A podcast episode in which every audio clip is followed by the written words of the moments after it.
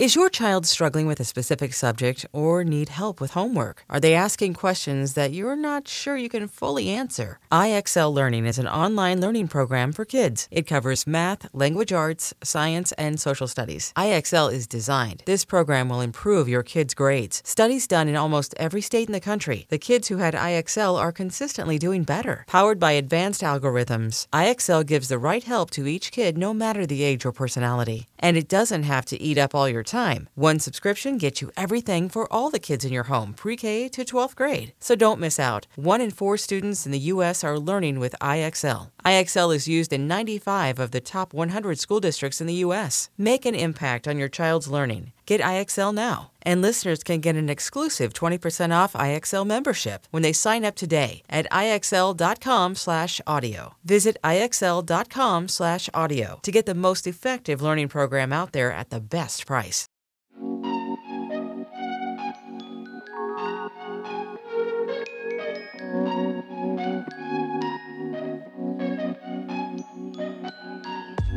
Hey y'all, it's Brittany. This has been a rough week. The trial of Derek Chauvin for the murder of George Floyd has brought up every single emotion I got. I know that's happening to my husband. It's happening to like every black person I know.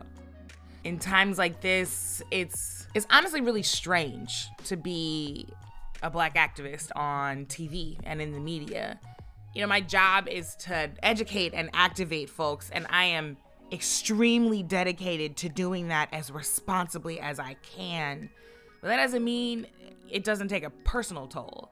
Like, I sucked back tears just last month when I was on TV to talk about the one year anniversary of the murder of Breonna Taylor. And being on TV this week has been no different. Once again, I had to push down my rage and my pain and my grief to get the job done. Y'all, ultimately, I believe that freedom is possible, that it will happen, but that doesn't mean I don't get tired. I'm very tired of the lather, rinse, repeat cycle of police violence. I'm tired of our trauma having to be dragged across every screen in our homes just for somebody to give a damn. I'm tired of folks acting like racism was solved last summer with a black square and a company email. More than that, though, I'm worried. I'm worried about the nine year old black girl who had to watch George Floyd be murdered. I'm worried about all of the witnesses who are blaming themselves for not doing more to save George from what the police were doing to him. I'm so worried about George's family and this never ending pain they have to continue to endure. And y'all, even if a guilty verdict comes down in this case, I worry that people will think justice was served. One trial, even one conviction, is not justice. There can never be justice as long as the state can kill people. George Floyd should be alive and thriving, and that's the sad but honest truth. I'm just gonna have to sit with that. We all are. And then we're gonna have to give a damn. We are undistracted.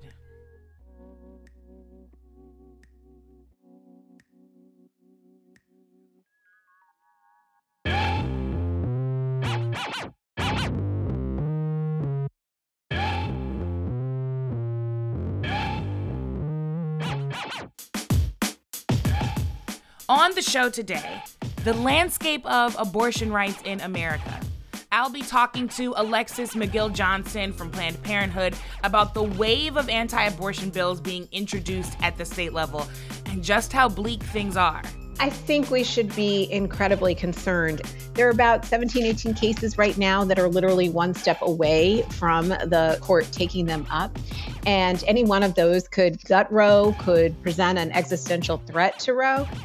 That's coming up, but first, it's your untrending news.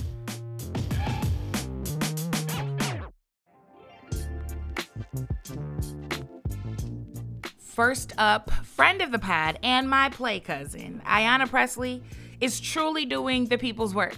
the Congresswoman has reintroduced a bill aimed at ending the unequal punishment girls of color face in schools. Research shows that black girls are suspended six to seven times as often as white girls, and they are four times more likely to be arrested in school.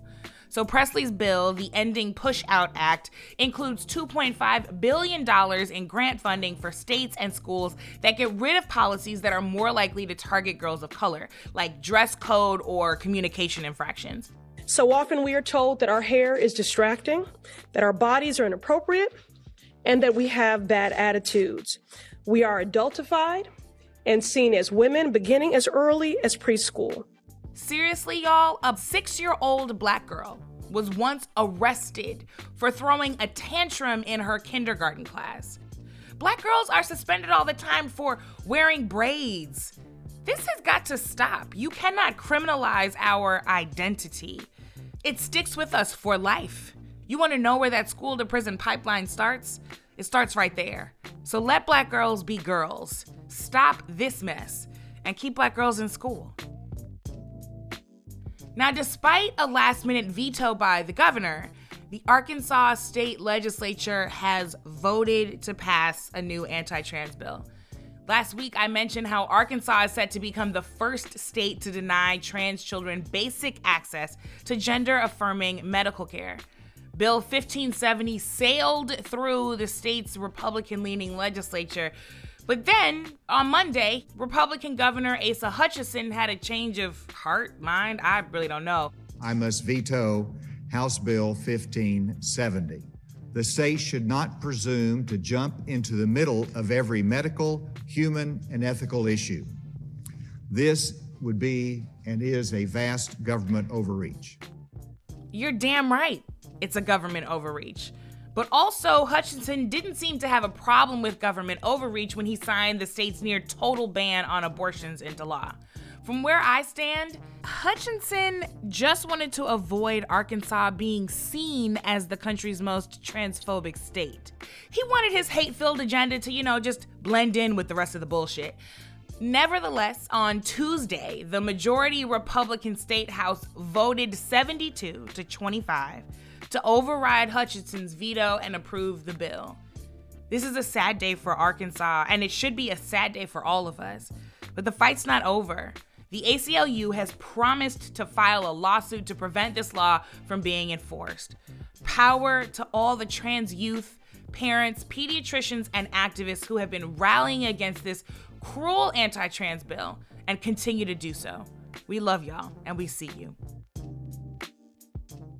And finally, there has been another uprising at the St. Louis Justice Center. This is the second one in the last two months. You all will probably recall I talked to my very good friend Kayla Reed on this show about the uprisings that have been happening at the jail in our hometown.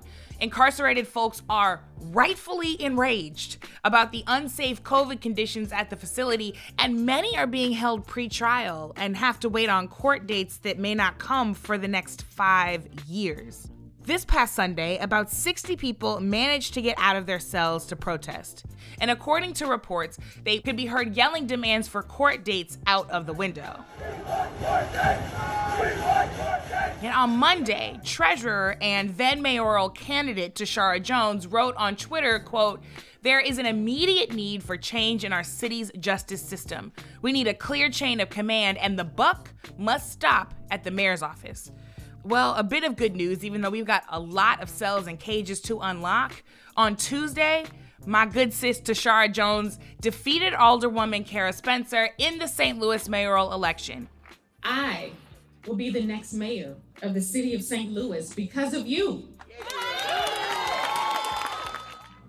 So, as Mary J. Blige, the great prophetess, once said, believe in yourself when nobody else does. And I believe in St. Louis. Do you believe in St. Louis? She will be the first black woman mayor in my city's history. And Tishaura says she'll work immediately to get detainees their court dates and that she plans to restructure the police department and reallocate money to substance abuse and mental health. That's what I'm talking about. That's that righteous representation. Lots more work to do, but Tishaura, we know you're gonna get it done. Coming up, I'll be talking to Alexis McGill Johnson about the rapidly growing threat to Roe versus Wade right after this short break.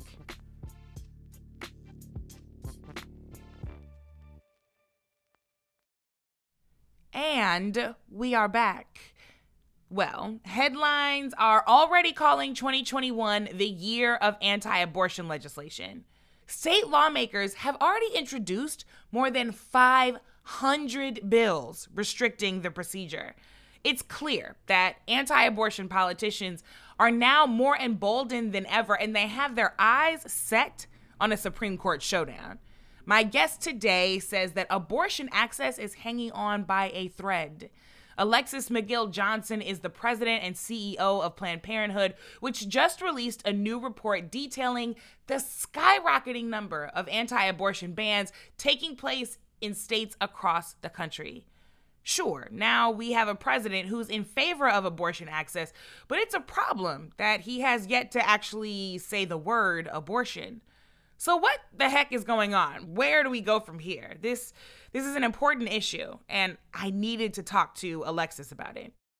Alexis, thank you so much for joining us and for having this critically important conversation. Oh, I'm delighted to be here, Brittany. Thanks for having me.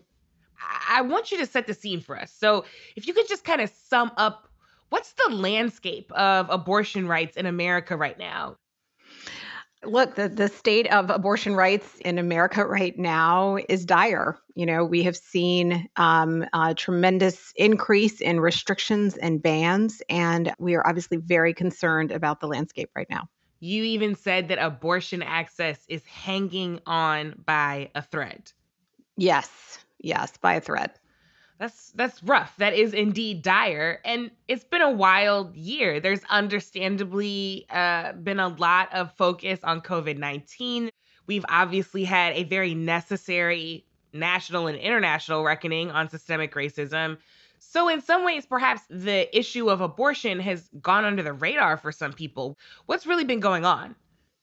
Thanks for bringing it back to COVID and the reckoning on race and the economic downturn because I think all of those things are actually at the at the intersection when we talk about access to something like like abortion which mm-hmm. we remind people is actually healthcare. surprise surprise.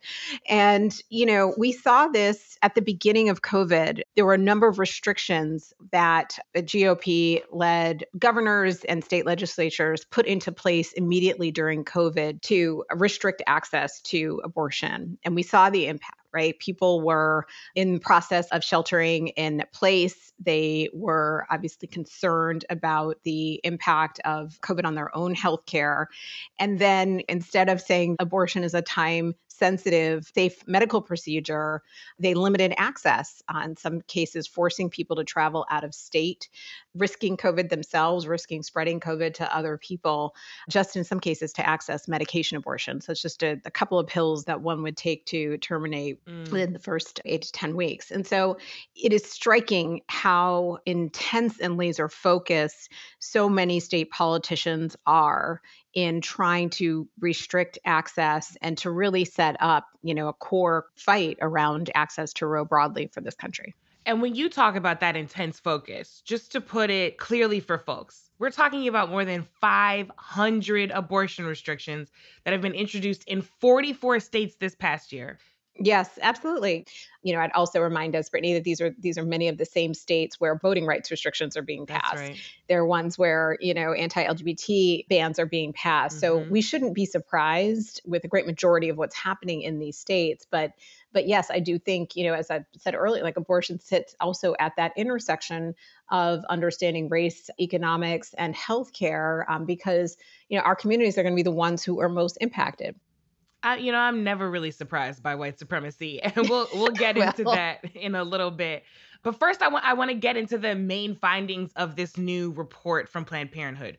What does the research show? Well, it shows, you know, as you mentioned, medication abortion restrictions and bans have tripled. Anti abortion constitutional amendments have more than tripled. And I think what it says is that we are in the middle of a state legislative season that is shaping up to be one of the most hostile in recent history, particularly with respect mm. to, to reproductive health rights. And I think that these electeds are emboldened, quite frankly, by Justice Barrett's confirmation to the Supreme Court by the remaking of the federal judiciary under Trump and McConnell. And they are feeling, I mean, they're not even hiding it, right? Governor uh, Hutchinson in Arkansas was 100% clear. He is signing this into law so he can directly challenge Roe. Mm. And they're emboldened and they're they're being really clear. I mean, and when you really dive into some of the details, they are wild. I mean, the lawmakers in Tennessee who introduced an anti abortion bill that would allow men to veto the abortions of their partners or former partners. It's crazy. Yeah, I mean, like, what in the world? There's the one in Arizona that would prosecute people for homicide for having abortions. And then you mentioned Arkansas, which just passed a law banning abortion even in cases of rape or incest. I, honestly cannot believe that this is happening in 2021. Like, are we living in some kind of handmaid's tale nightmare? Like, this is Gilead. A hundred percent. Look, and like you said, we can't be surprised about white supremacy. We can't be surprised around uh, the, this last gasp of patriarchy either, mm. right? I mean, it, and misogyny and misogynoir, right? I mean, like it is literally about wrestling with historical control of our bodies, our reproductive systems, our ability to choose freedom and our imagination. So, no, it is extreme. And the fact that there is no state where access to abortion or supporting access to abortion is not supported in the majority, right? Every single state supports access to majority under Roe right? And so clearly it's a small group of largely white male legislators who have wrestled control of power, very vocal minority that controls the levers of powers in these states that are uh, is creating these bans consistently, completely out of touch with their own public opinion. You cannot be surprised at what happens during the last gasp of patriarchy. That yes. is a word so the strategy is a direct line from state houses to overturning Roe versus Wade. How concerned should we be? I think we should be incredibly concerned. There are about 17, 18 cases right now that are literally one step away from the, the court taking them up. And any one of those could gut Roe, could potentially present an existential threat to Roe. And at the same time, like not taking one of those cases like the Supreme Court doesn't actually have to adjudicate. They could actually not take one of those cases and let a law stand that then would basically make Roe meaningless. Right. You know, and I mean, look, we have to talk about what it means, right? If Roe is overturned, right? It, it means that the federal protections are gone. It means that the states, you know, get to make this determination. And so 25 million uh, women of reproductive age would be impacted. They would be living in states that would not have access to a uh, provider and would have to travel out. That is why it is alarming to see the number of constitutional amendments in states tripling over the last few months because they understand the impact. And like, I want to be 100% clear like, our reproductive justice partners have always said Roe is the floor right? Mm-hmm. It's not mm. the ceiling. It is it, it is a right, but we still are fighting for access in all of these other ways um, that particularly impact, you know, BIPOC communities and low income communities and trans communities. And so, like, the strategy is clear because they have the courts, and I think you know our fight back is what we have to focus on. So let's dive into what's happening at the federal level. I- am really curious about how you would characterize the Biden administration's stance on abortion rights. Like, what has he done so far? He has repealed the global gag rule, right, which impacts um, access to abortion resources abroad he has set into motion the, the rules changing around the Title 10 domestic gag rule, which has prevented providers from sharing information about abortion. Um, he has, you know, has work to do in talking through things. Uh, actually, saying the word abortion. I'm just going to say it, right? Yes. Like to actually using the language and being really clear in his executive orders, you know, because he he's got the bully pulpit, right? And so the power of the White House, the power of the presidency to normalize and destigmatize abortion, I think is one of the most important things that he should be thinking about. He could actually spend some capital on repealing Hyde. Mm-hmm. You know, the Hyde Amendment bars folks from using their health insurance to access safe and legal abortion. And so I think it is really important. We saw that the American um, Rescue Plan actually passed without additional Hyde restrictions. He can issue a clean budget that does not have Hyde in it and make sure that we don't become a bargaining chip in negotiation. So there's a lot that Biden can can do in this moment, and um, that's what we're going to be pressing on there's a lot that he can do. And I'm glad that you made this point about the bully pulpit because it has struck me that he prefers to use terms like reproductive health or the right to choose or health outcomes instead of saying abortion, which to your point can just reinforce an abortion stigma all the way from the White House. We also know that President Biden is is a devout Catholic, and there are stats that show that the majority of people who have abortions are religious. I am a pro-choice person of faith. How much do you think his faith is at play here? Likewise, I am also a person of faith and I support, you know, access to abortion and his faith may be at play for sure. I'm sure that's how he would articulate it um, in many many ways. And yet, you know, the, the majority of people of, of most faiths actually do support access to right. sexual and reproductive health care, including abortion. And so it should not prevent him from actually using the word. It shouldn't actually prevent him from ensuring that the language that he uses doesn't stigmatize people who are seeking access. And not just people who are seeking access, it's stigmatizing providers, it's stigmatizing communities and ways in the ways in which he is not lifting it up. And so i think there's a lot that he could be doing. And you know i appreciate the faith point. I don't think it's sufficient. So let's get into the real the, the, the meat of this. You've stated before that these abortion bans and restrictions are escalating as quote part of a larger agenda rooted in white supremacy. Like how so? C- connect the dots for people. Make it plain white supremacy is ultimately about reinforcing racial hierarchy and patriarchy and misogyny.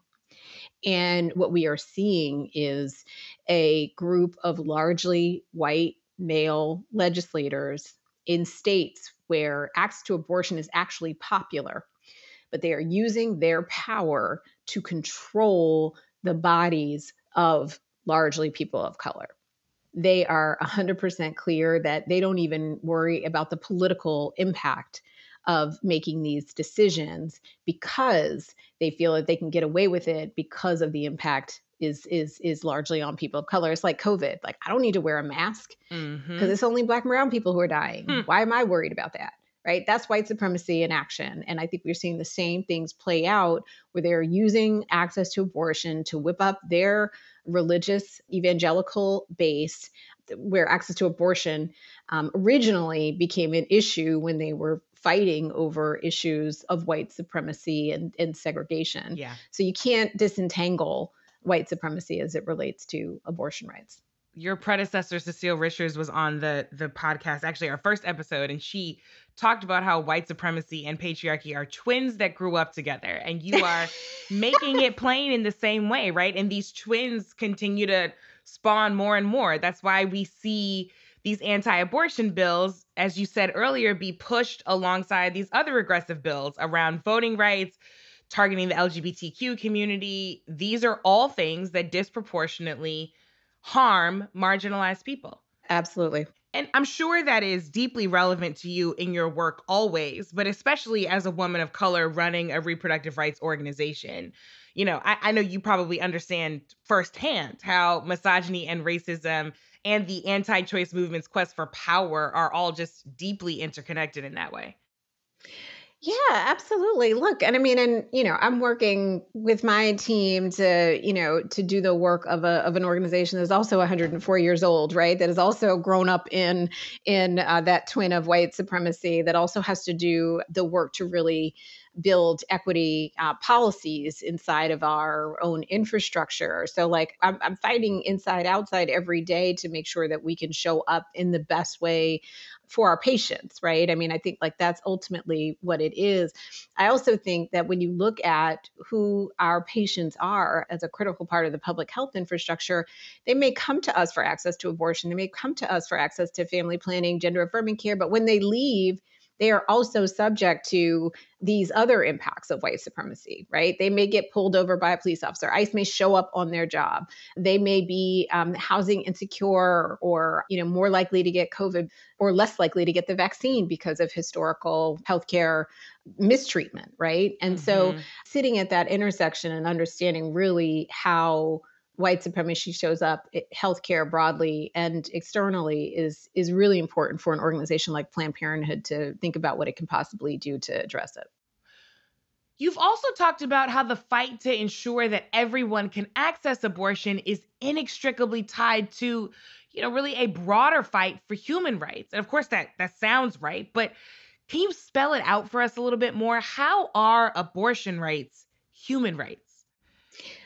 Yes, and and look to come back to you know our twins, uh, white supremacy and patriarchy, right? I mean, like what upholds white supremacy is dehumanization. That is the strategy, right? Telling people that they are less than if they are uh, LGBTQ, less than as a you know member of a BIPOC community. They are not human if they are trans or non-binary. And I think that that to me, the first fight is really around restoring that humanity. And that is actually a fight around justice, right? That is a, a fight around making those claims on humanity. And then I think that freedom fight is really about restoring the rights because you can't confer rights, you can't confer freedom on people that you don't think are human. Mm. And so, you know, abortion rights are part of conferring a right to control your own self determination. Your bodily autonomy is about your ability to make choices that will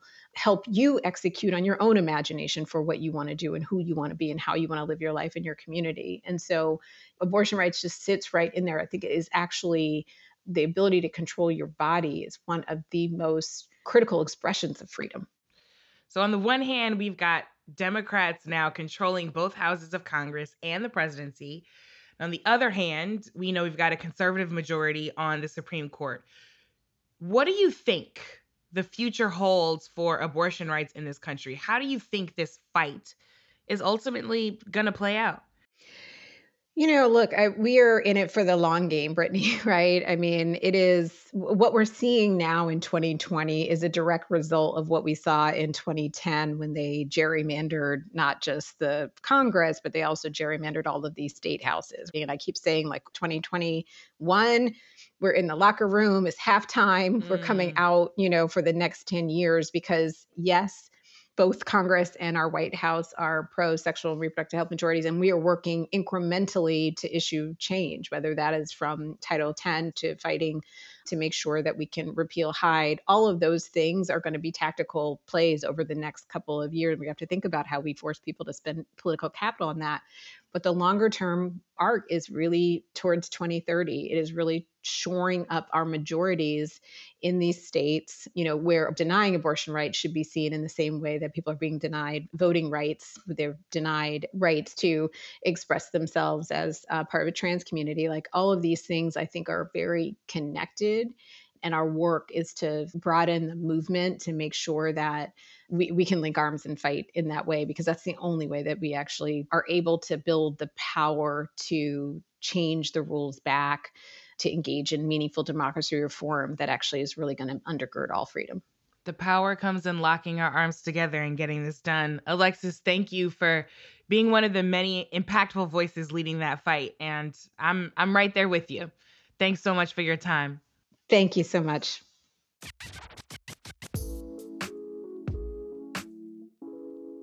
Alexis McGill Johnson is the president and CEO of Planned Parenthood Federation of America.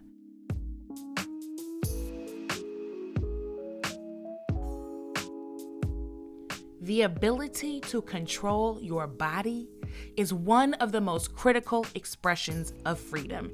Yes, Alexis, yes.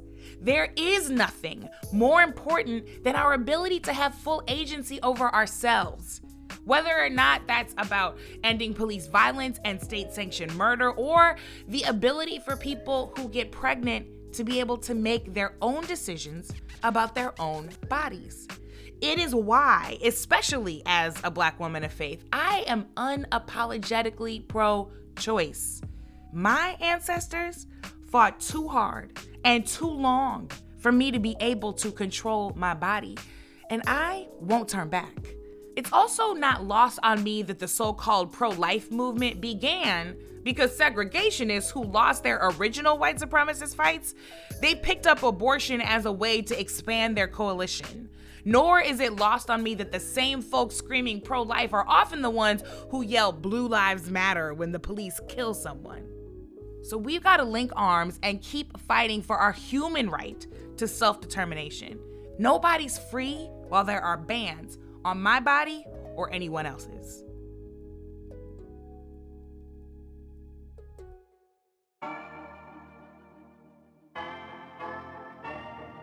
That's it for today, y'all but never ever for tomorrow. Undistracted is a production of The Meteor and Pineapple Street Studios. Our lead producer is Rachel Matlow. Our associate producer is Taylor Hosking.